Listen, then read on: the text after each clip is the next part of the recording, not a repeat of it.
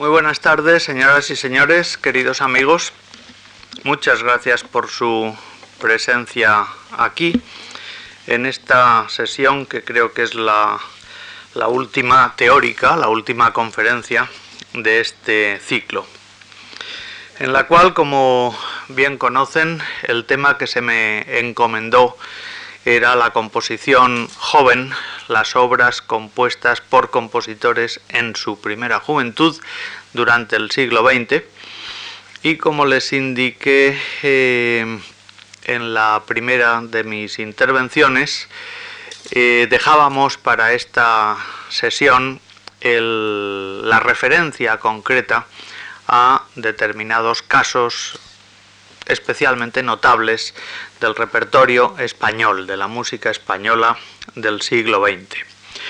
Y naturalmente, pues no vamos a hacernos los remolones, vamos a empezar entrando en materia de forma directa y con eh, el caso que probablemente sea el más eh, impresionante desde este punto de vista que comentábamos el otro día de cómo algunos compositores señalados a lo largo de la historia de la música aciertan en sus primeros pasos a dar una buena eh, proporción de los elementos técnicos, estéticos, artísticos, en definitiva, que van a pasar a la posteridad como constitutivos de su personalidad creativa.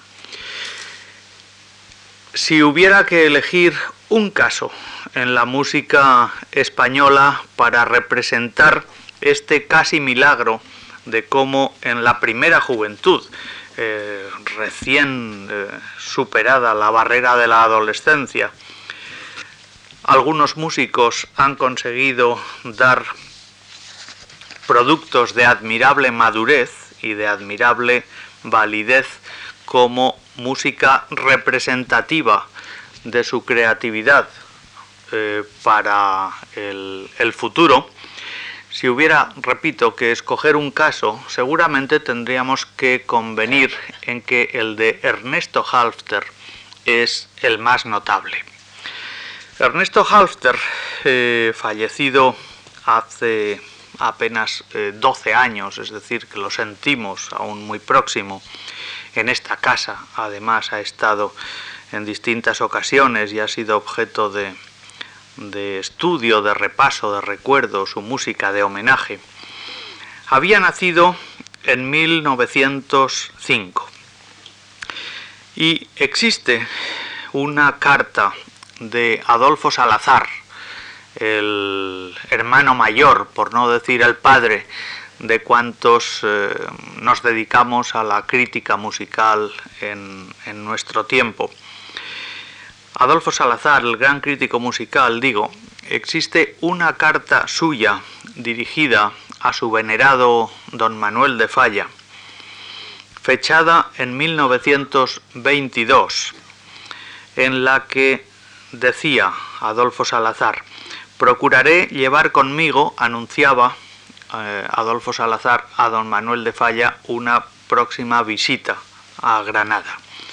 Y le decía, Procuraré llevar conmigo una pequeña maravilla que he encontrado aquí hace un año ya, pero que hasta ahora no quería descubrirle.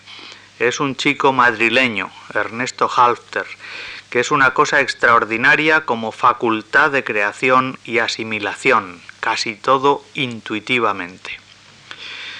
1922, repito, eh, Ernesto Halfter había nacido en 1905, es decir, tenía 17 años y Adolfo Salazar ya le habla a falla de que lleva un año observando sus eh, progresos.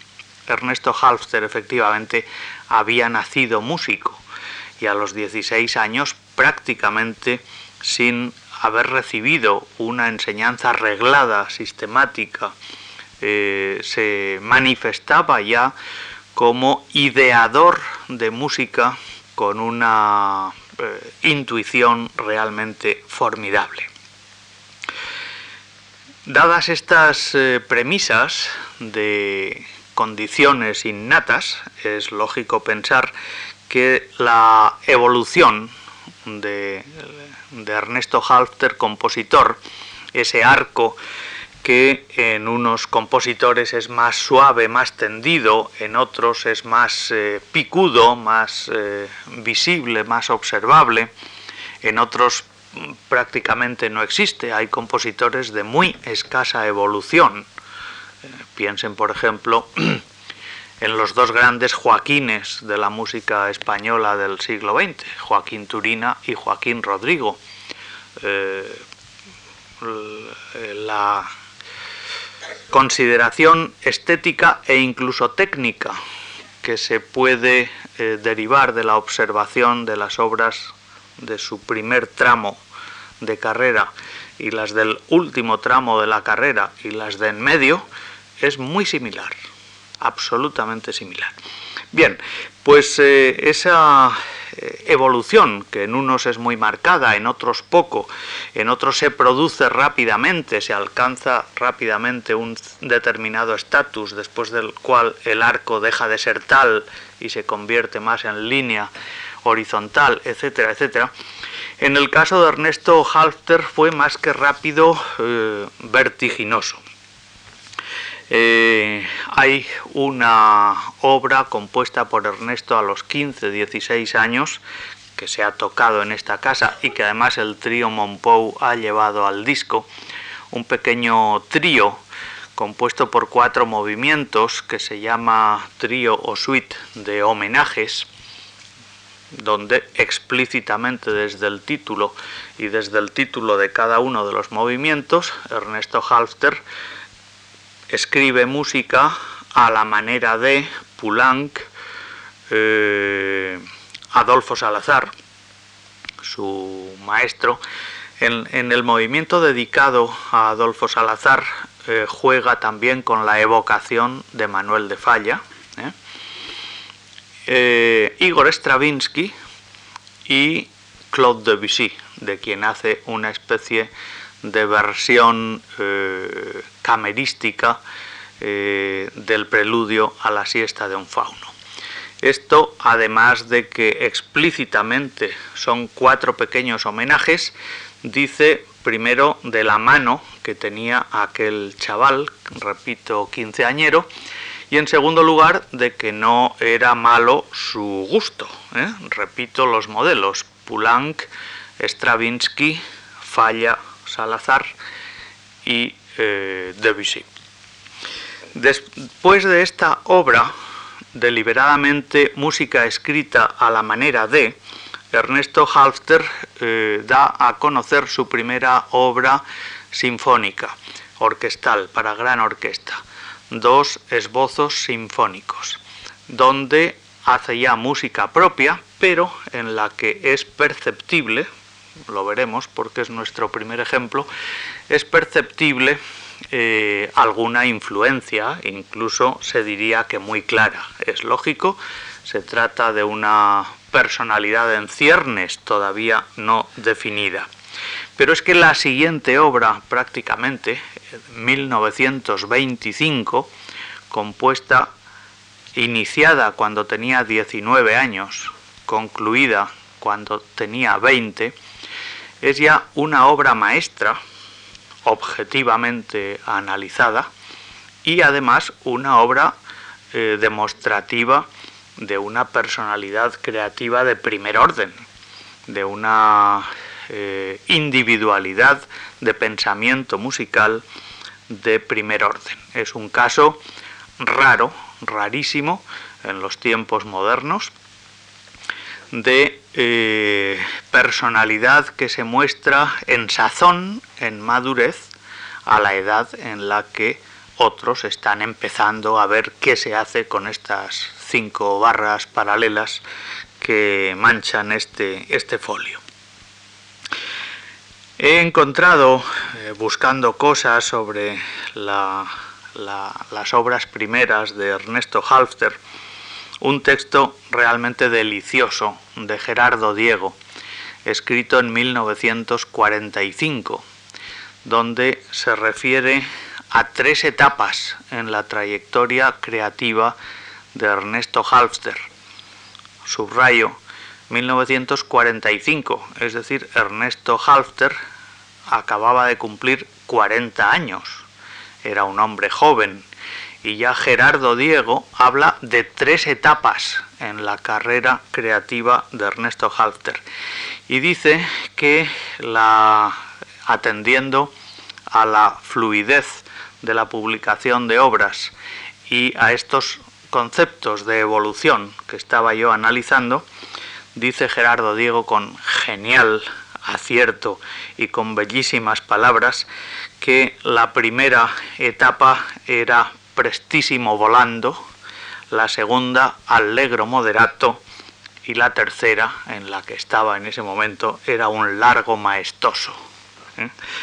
Lamentablemente no hay un texto de Gerardo Diego de los años 60 donde podría haber hablado no sé de qué, porque ya el tercer tiempo era largo, más lento y más maestoso que, que ese largo maestoso difícil lo hubiera tenido para encontrar los vocablos.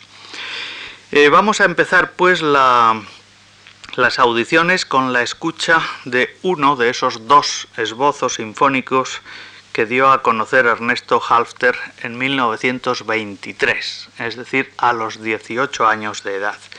Se titula La canción del farolero.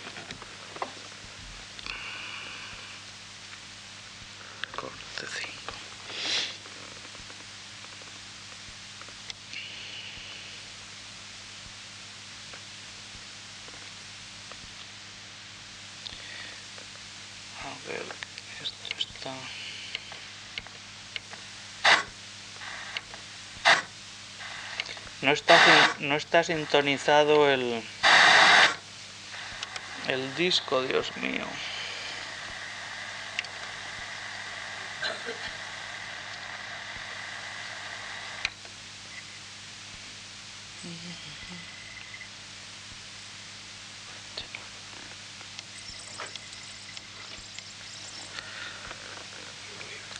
Está resuelto, ¿eh? gracias.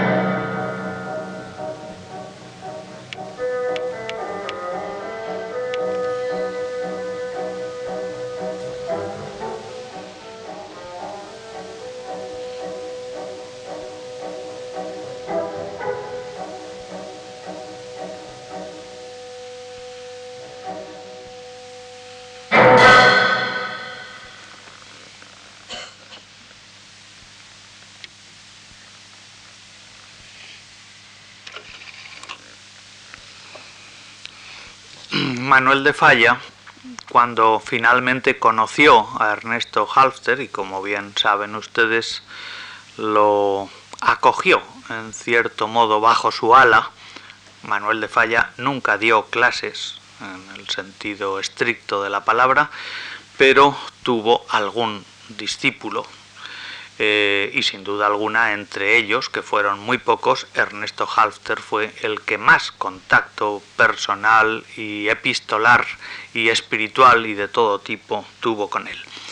Nada más eh, acogerle, digo, como discípulo, Manuel de Falla, en contestación a alguna de las cartas que se cruzaba habitualmente con Adolfo Salazar, le confirmaba en efecto todo lo que el crítico musical le había anunciado y le decía concretamente que Ernesto, a quien hablaba de usted, eh, eh, había llegado simplemente por intuición a puntos a los que a algunos nos ha costado años de trabajo llegar. Esta obra que acabamos de escuchar decía que era, después de los homenajes de la composición a la manera de, una composición ya propia, pero evidentemente con eh, ecos, con reminiscencias, con influencias.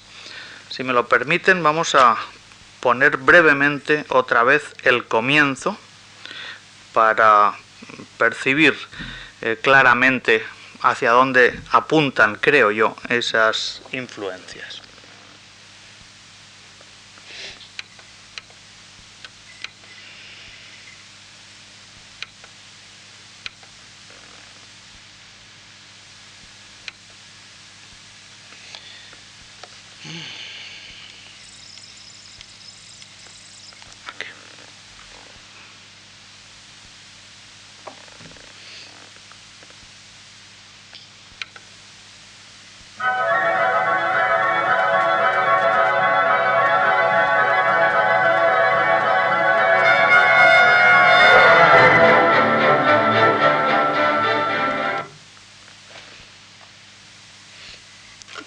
Poner dos fragmentos de una obra importantísima que había sido estrenada en París pocos años atrás.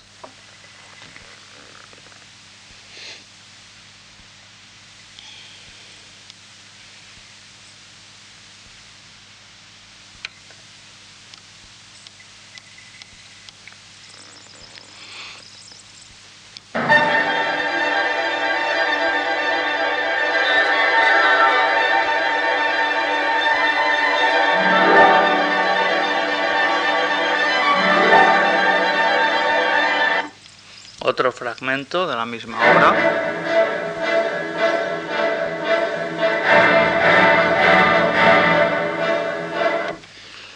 Es, obviamente lo han reconocido todos ustedes, la Petrushka de Stravinsky. Una vez más, los modelos no son precisamente malos, ¿eh? ni denotan falta de estar al día y de lucidez para detectar los caminos más interesantes a seguir. A eso podríamos añadir alguna referencia eh, también al sombrero de tres picos de falla, eh, concretamente el tema de que esboza la trompeta eh, al comienzo misma de la obra, después de establecido este ambiente de fiesta popular muy parecido al de Petrushka, pues es un tema una célula, más que un tema, una célula temática eh, que existe también en el, en el sombrero de tres picos de Manuel de Falla, una de las células que aluden a la persecución de la que es objeto el corregidor por parte de los amigos del molinero. Eh, pero como decía, si los dos esbozos sinfónicos de 1923, obra de los 18 años, eh, revela alguna influencia, una obra de muy poco después de 1925, compuesta entre los 19 y los 20 años, es ya una obra maestra de una personalidad extraordinaria. De esta magistral sinfonieta, vamos a escuchar el movimiento más breve, puesto que la obra es eh, francamente muy amplia y que además es de los más característicos y de los más celebrados y recordados. El título de Sinfonieta, por cierto, no deja de, motivar algunas reflexiones, algunos comentarios. En primer lugar, Sinfonieta obviamente es un diminutivo y se trata de una obra de treinta y tantos minutos, de una obra en cuatro movimientos de gran envergadura formal, que no dura menos que la cuarta o la quinta sinfonías de Beethoven. Eh, choca, por lo tanto, eh, por esa parte el diminutivo.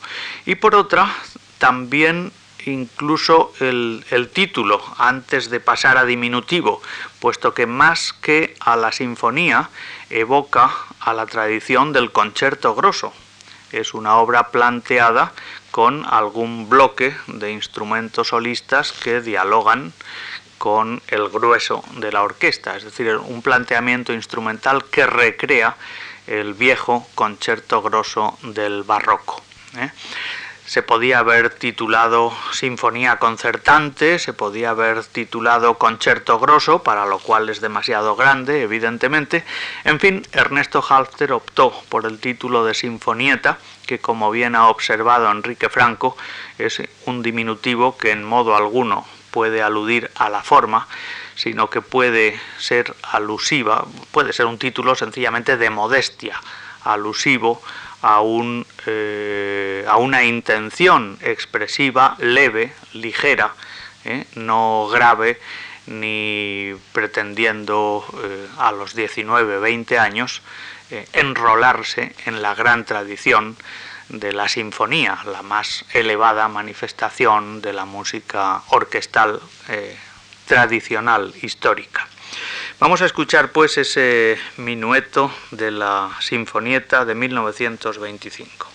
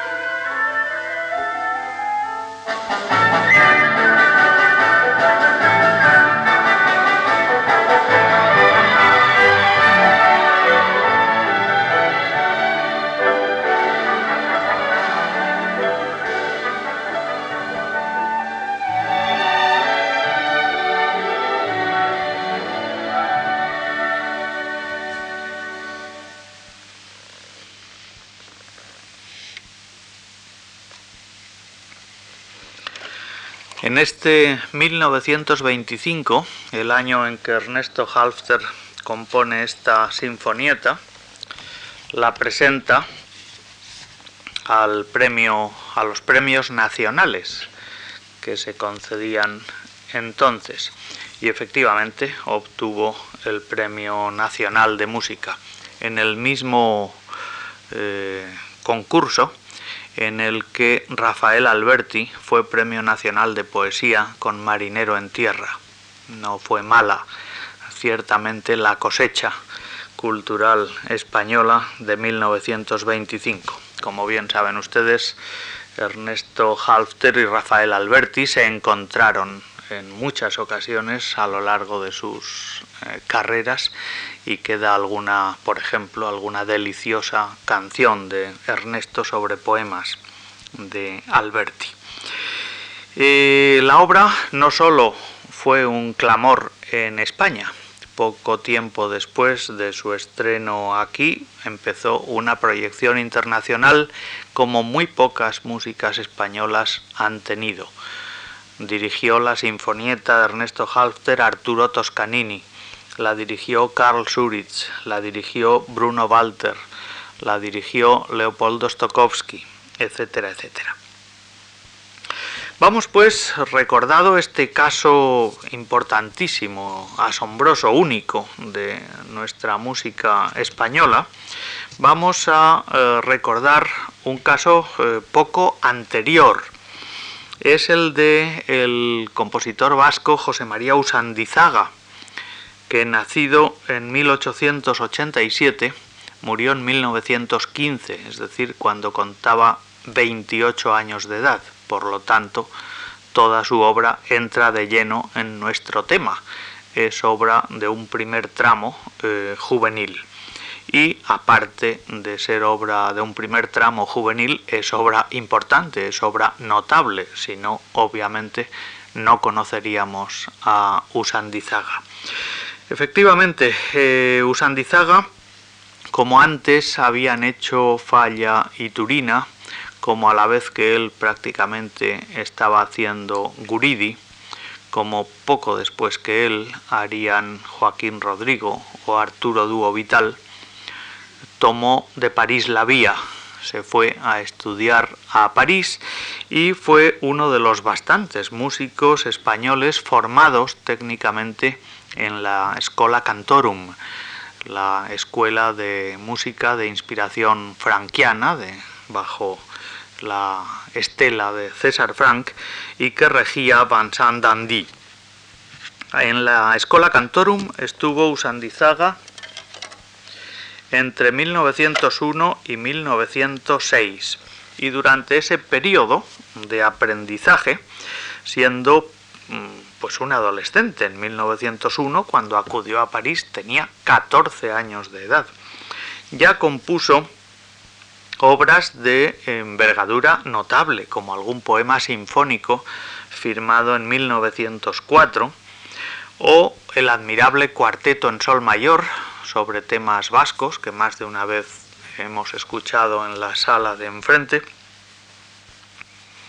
Y por supuesto, Usandizaga, quizá sobre todo, ha pasado a la historia con muy poca pero muy jugosa obra como autor de composiciones dramáticas, de música teatral, de música eh, para el teatro en un género que lamentablemente no pudo acabar de definir. Zarzuela, ópera, lo, lamentable de la pérdida de Usandizaga desde el punto de vista estrictamente musical, artístico, no hablamos ahora de aspectos humanos, obviamente, es que apuntó cosas en la composición, en el campo teatral, realmente propias, realmente nuevas, que hubieran podido servir coyunturalmente como renovación de un género, o mejor que renovación, eh, que hubieran podido hacer mucho en una línea de definición de un género eh, en una época en la que se estaban dando eh, muchos bandazos. la famosa, eterna, inacabable polémica o debate sobre la ópera nacional, eh, la zarzuela, eh, seria o frívola, valemos para la zarzuela pero no para la ópera, son cosas distintas, es la misma cosa. En todo ese barullo, en todo ese mare magnum, muy de la época, aparece Las golondrinas de José María Usandizaga, que es una obra con un, digamos, eh, nivel compositivo, con una mano técnica, con un oficio en la escritura, con unos planteamientos vocales y sobre todo orquestales que realmente apuntan hacia un eh, relanzamiento del género. Es muy significativa la reacción de Amadeo Vives ante el estreno de Las Golondrinas, que eh, se llevó a cabo comenzando el año 1914. Eh, es decir, José María Usandizaga tenía 13 eh, y 14, 27, 26 años, no había cumplido aún los 27 cuando se estrenó su obra maestra. En aquel momento, 1914, el, gran maestro, el, autor, por definición, eh, del género zarzuelístico, el más prestigiado, el de mejor oficio también, era, sin lugar a dudas, Amadeo Vives. Amadeo Vives asistió a los ensayos de Usandizaga, a quien conocía por referencias, y por los ecos de su anterior estreno teatral, Mendy Mendillán, ¿eh? y declaró literalmente, este chico ha empezado por donde muchos quisiéramos acabar.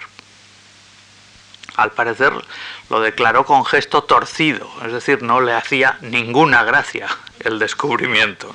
Bien es verdad que cuando después del éxito inmenso del estreno se organizó un homenaje a José María Usandizaga en Madrid, una cena homenaje, es impresionante la nómina de los asistentes. Allí estaba Jacinto Benavente, estaban los hermanos Álvarez Quintero, estaba don Tomás Bretón y estaba, desde luego, Amadeo, Amadeo Vives.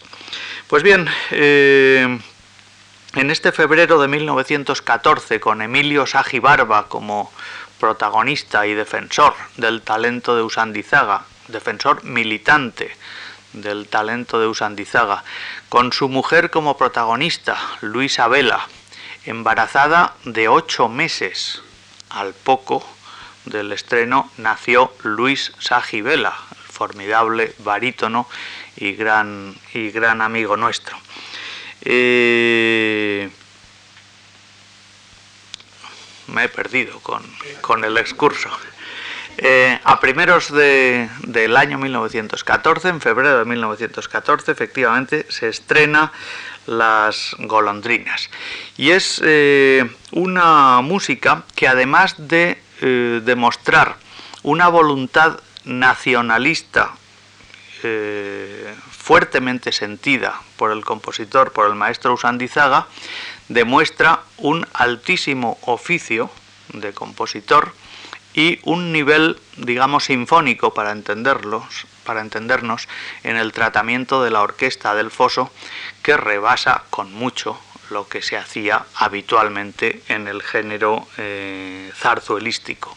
Hay, por otra parte, en la partitura de Usandizaga, una demostración muy clara de que conocía lo que se estaba haciendo en la música teatral europea y especialmente en la italiana. La audición atenta de las golondrinas revela que Usandizaga conocía la línea de las óperas veristas y conocía a Puccini. Vamos a escuchar un pasaje de las golondrinas precisamente no cantado, para subrayar más ese aspecto que les he comentado de la importancia del tratamiento orquestal en una partitura de teatro. ¿eh?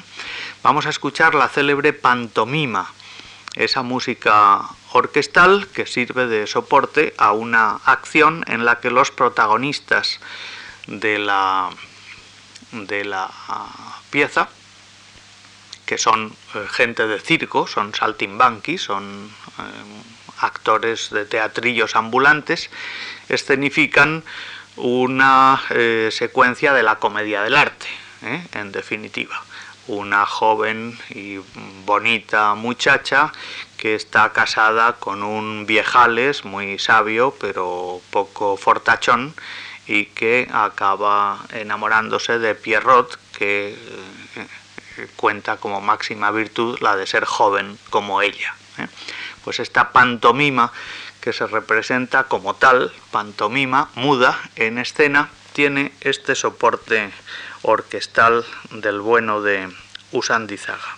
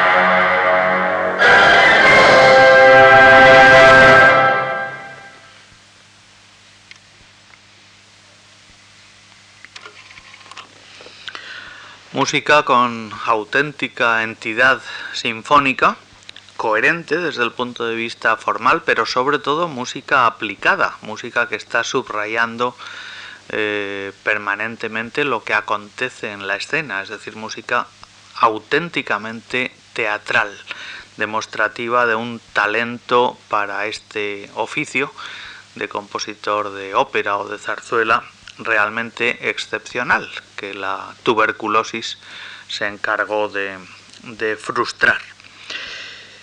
Vamos a volver ahora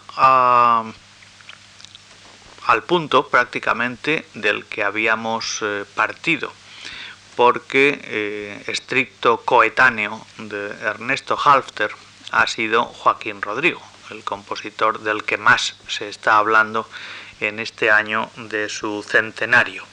Había nacido en efecto en 1901, era cuatro años mayor por lo tanto que Ernesto, y falleció anteayer, como quien dice, en 1999. Joaquín Rodrigo, como bien saben ustedes, también tuvo formación parisina, como Usandizaga, y también eh, adoptó una postura estética abiertamente nacionalista desde el comienzo de su actividad.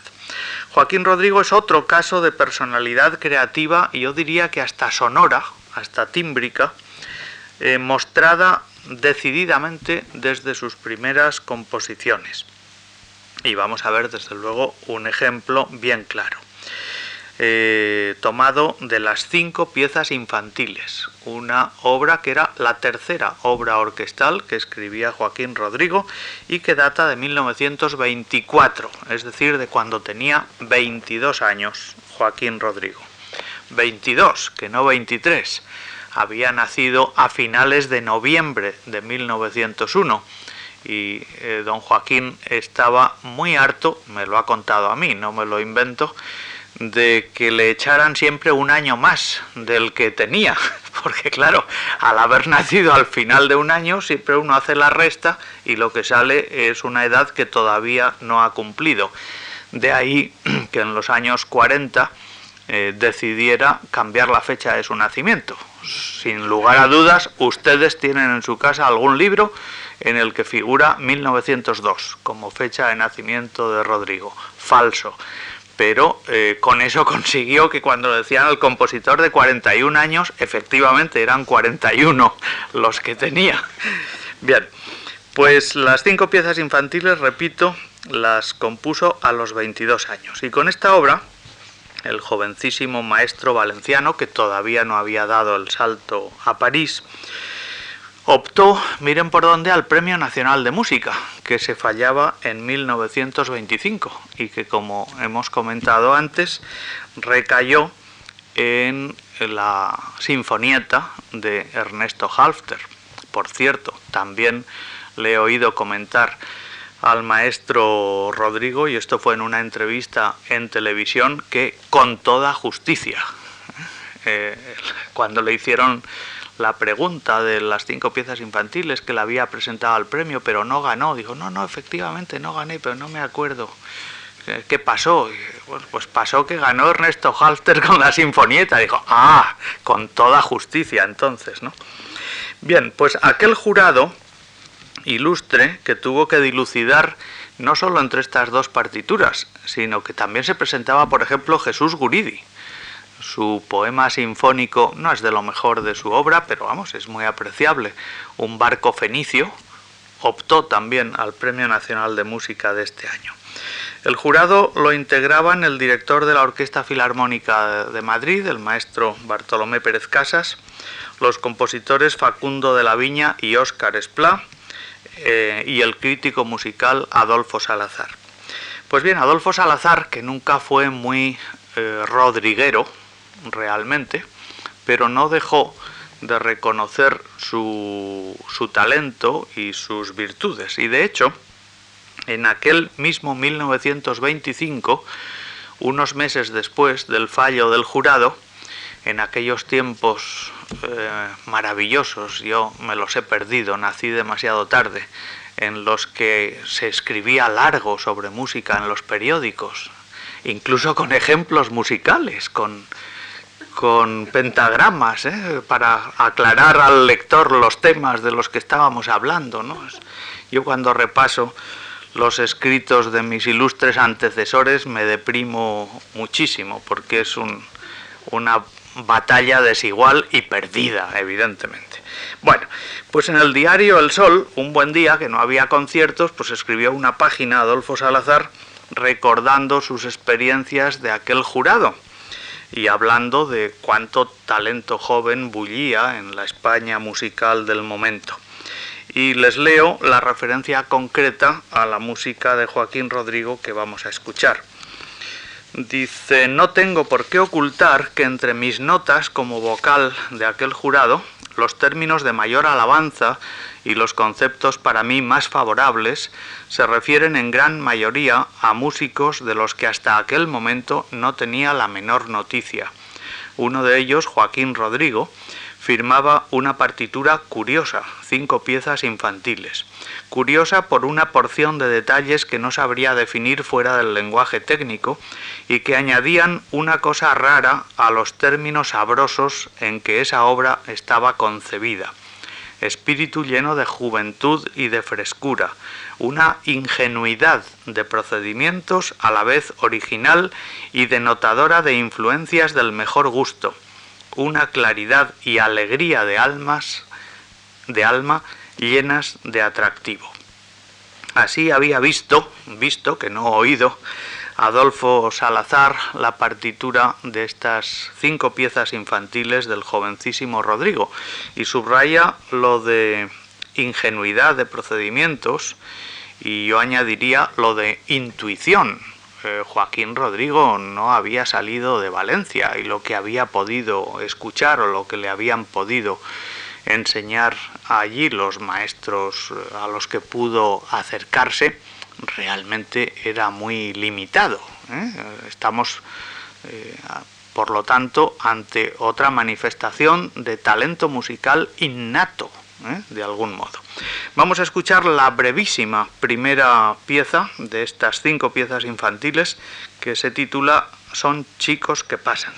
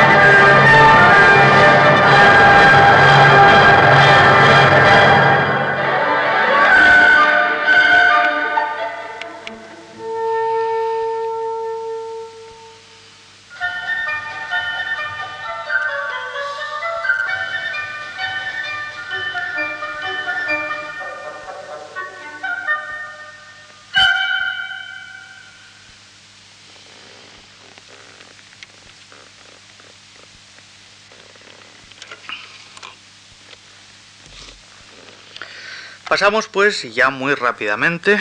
Eh, estamos ahora en la hora de duración. Puedo extenderme unos minutillos más, ¿no? Eh, pasamos pues brevemente a referirnos a música más próxima, más eh, más de nuestros días y será necesaria la referencia, aunque no vamos a hacer audición de ello, pero sí la referencia al grupo de los actuales maestros, a los que, eh, en lo que se refiere a los que operan en Madrid, se aglutinaron a finales de los años 50 en el entorno del grupo Nueva Música. Los eh, Ramón Barce, Luis de Pablo, Cristóbal Halfter, Carmelo Bernaola, que no estuvo en la foto de, la formación del grupo, pero que obviamente es de la misma generación y de parecida eh, cuerda. Eh, estos eh, músicos, todos ellos venidos al oficio de componer muy jóvenes, se encontraron con una situación, por decirlo así, nueva y distinta, porque al, a los problemas y a los argumentos propios de todo arranque de carrera y de la composición a edad juvenil de los que hemos estado hablando en estas en todas estas sesiones se juntaban otros muy específicos que eran los de una necesidad por así decirlo de eh, optar por una línea estética ¿eh? Eh, si se trataba de continuar pues los modelos eran obvios y allí estaban, y todos ellos componiendo, Ernesto Halter, Joaquín Rodrigo, Oscar Esplá, incluso Jesús Guridi, que no murió hasta entrados los, los años 60, etcétera, etcétera, ¿no? Pero resulta que eh, un poco más allá de los Pirineos, en Darmstadt, por citar un foco eh, concreto, se estaban haciendo cosas muy distintas y que además eh, no las acababa de improvisar nadie, venían de atrás.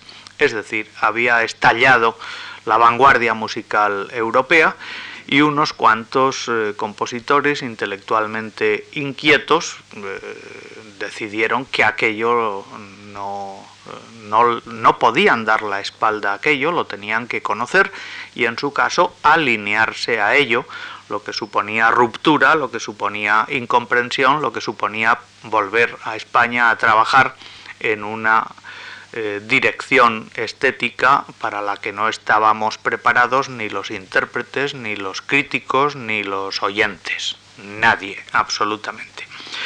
Bueno, pues aquellos valientes eh, optaron y, bueno, evidentemente cada uno ha dado de sí lo que llevará dentro, pero lo que es contundentemente claro es que no optaron mal, ni se trataba de ningún capricho, ni de ninguna provocación, como algún, algún contemporáneo eh, suyo y mío eh, creyó, creyó entender.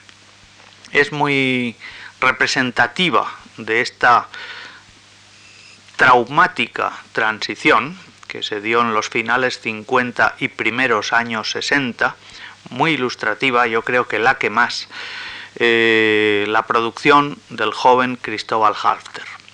Primero porque irrumpió más joven que ningún otro, antes que ningún otro. Bien es cierto que también eh, con la eh, ventaja, por así decirlo, de un apellido de, sólido establecimiento en el, en el, ámbito cultural español, ¿no?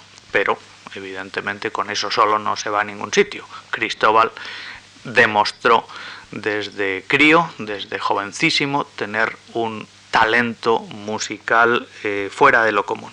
Pues bien, su catálogo eh, de las primeras obras, repito, es muy representativo de esta traumática transición, porque en, él hay, por ejemplo, un ballet eh, que se titula Jugando al toro, que es evidentemente pues, una derivación de, Amores Brujos y, en definitiva, de, de la tradición del ballet nacionalista español.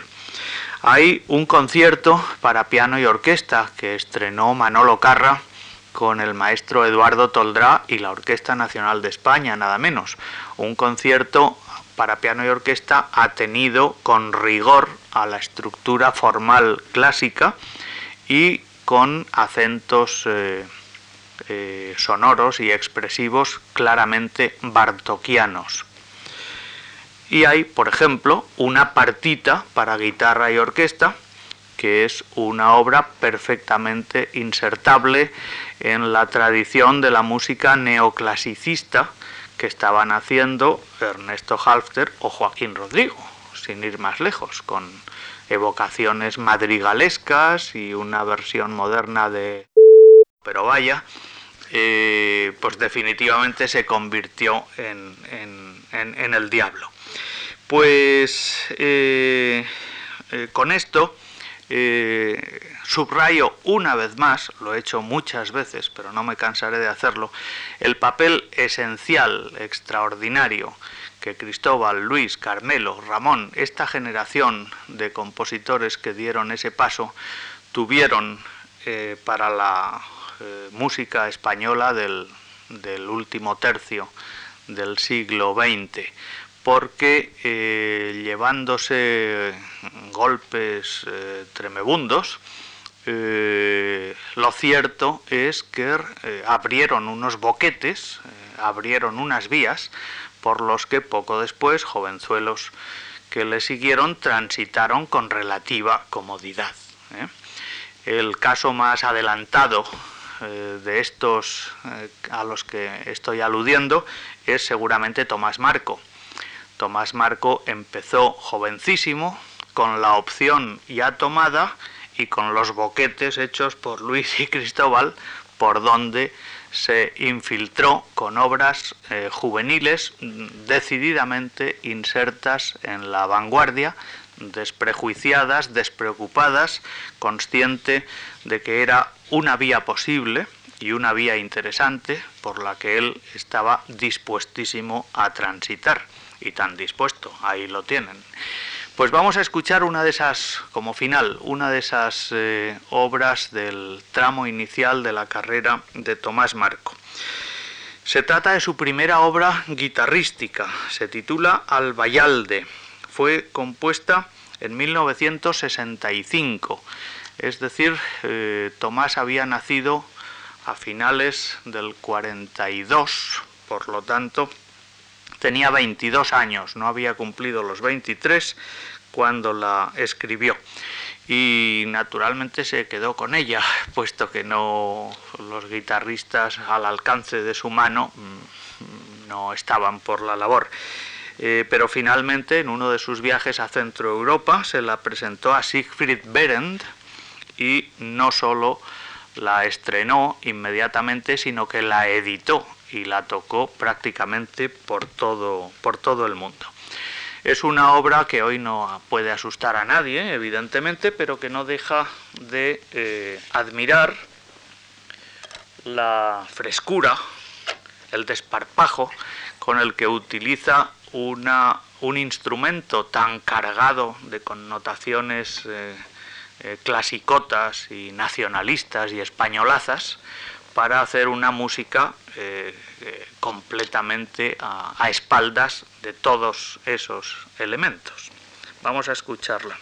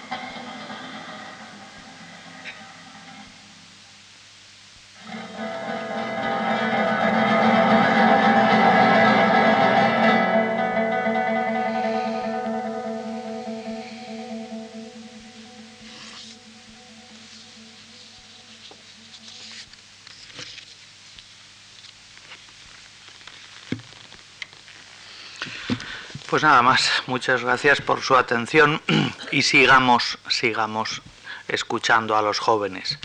Primero se lo merecen y segundo da mucho gusto después, y el tiempo lamentablemente pasa, poder contar, pues yo estuve. Muchas gracias.